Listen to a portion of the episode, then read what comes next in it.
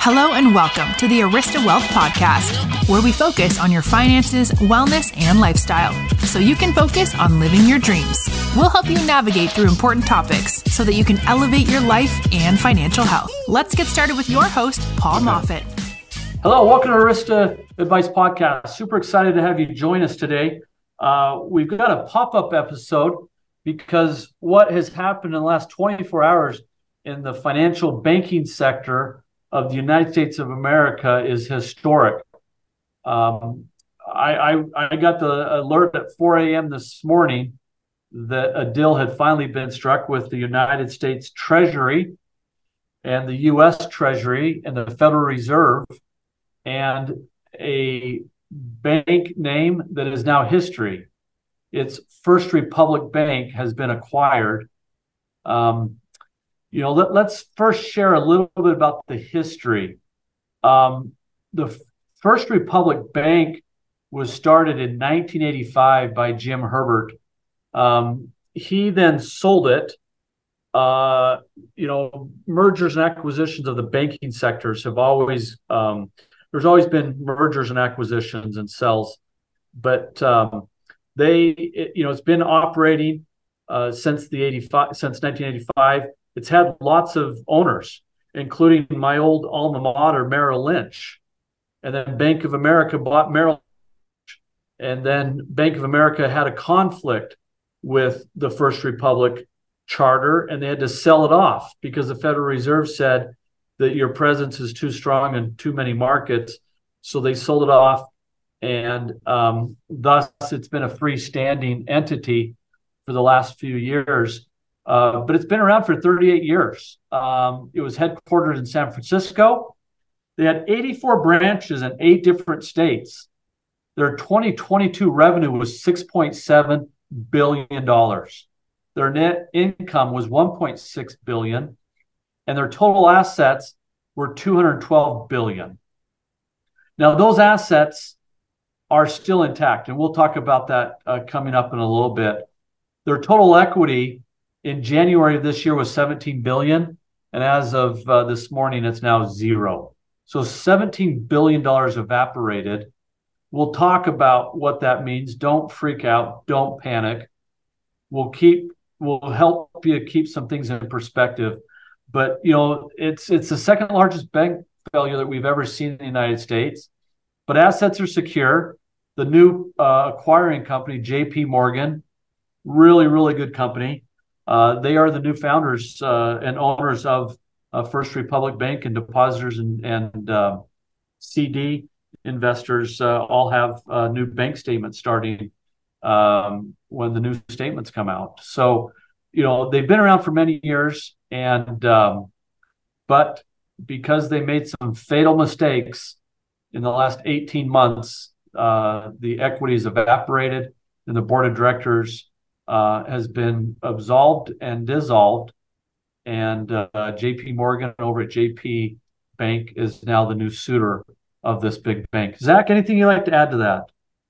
Yeah, absolutely. Paul, thanks for having me on. First off, um, appreciate this opportunity to address our listeners. And the news does such a fantastic job of throwing things out there to scare us. And so, like Paul mentioned, we don't want anyone to be scared or intimidated by this recent news, which is another reason why we wanted to throw this podcast out there. We're going to talk a bit about FDIC insurance. So I want to touch upon that. This is Federal Deposit Insurance Corporation, FDIC. It's an independent agency of the federal government that provides deposit insurance. And this is to protect investors from bank fails, just like we're seeing. And this has recently become a question by many investors um, not by very many of our clients, but just in general. And so we want to touch upon that and talk about why you shouldn't be concerned about these bank failures and how FDIC insurance will play a role in, in those items. Yeah, no, uh, Zach, uh, gr- great, great input. And, uh, um, you know, things like this, listeners, you just got to be prepared for unexpected events. And, um, you know, if you've been in New York City or you've been in uh, Seattle or Portland or Silicon Valley or San Francisco or San Diego, you've seen the green logo with a golden hawk flying, and um, you know it, it's sad to see this uh, you know bank for so many years be a part of the banking industry. But the lesson that we can learn, Zach, and to our listeners is, you know, when rates were zero, they were um, lending money out at low rates and locking up interest rates for low rates and then taking depositors' money and investing it 8, 9, 10, 12, 15, 20 year bonds. And that that's just a recipe for disaster. And um, so, you know, I, I, just I just share this um, that you know you've always got to know where the yield curve is, and you can't take in short term deposit and go um, invest the money intermediate and long term. So, um, you know, with Bank of America owning this company, Merrill Lynch owning it, uh, Colonial Capital, General Atlantic, so many really well known um, organizations had owned this company. But now today, JP Morgan is the final suitor of this bank. And um, so you know it's just important to keep the long term the long term perspective um, in view. Um, Zach, what should uh, investors be concerned about with the recent bank failures?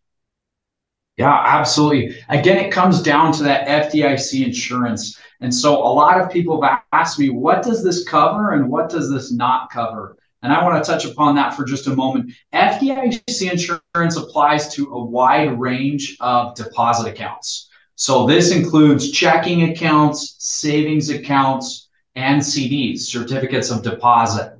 It does not include stocks, bonds, mutual funds, or annuities. It's just specific to those savings accounts, um, those certificates of deposits. That's what it covers. And it covers up to 250,000 per depositor per insured bank. So for example, if you have a joint account you would have 250,000 for a husband, 250,000 for a wife, again, because that's per depositor. So it could be up to 500,000 on that.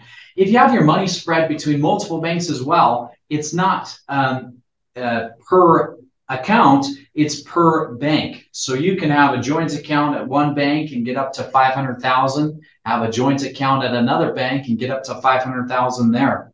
So really the key thing to take away from this, Paul, I think is just to make sure that you're under those FDIC insurance limits and to review that.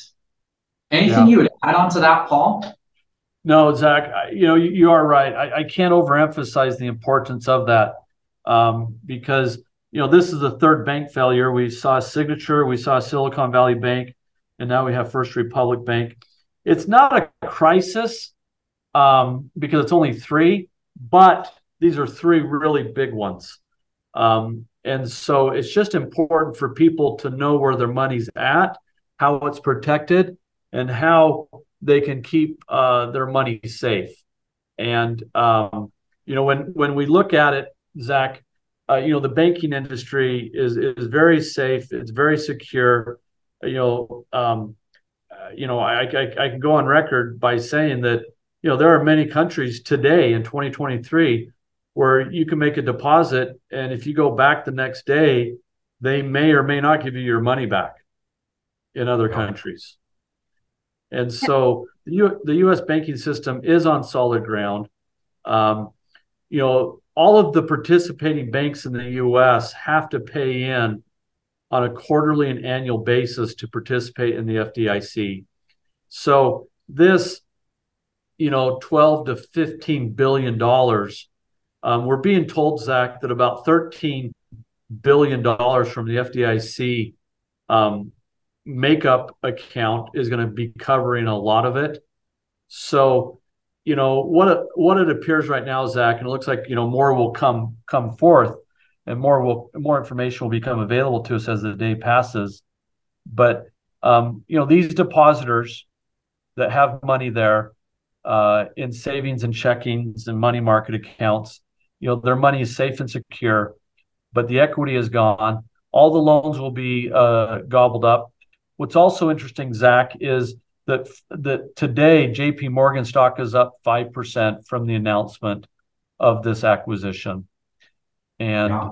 the the two other suitors that didn't get the opportunity to buy the assets that were not approved by the FDIC and the Treasury. So the United States Treasurer, um, Treasury, Janet Yellen, she's the one that had to approve that. I don't think she got much sleep last night, Zach.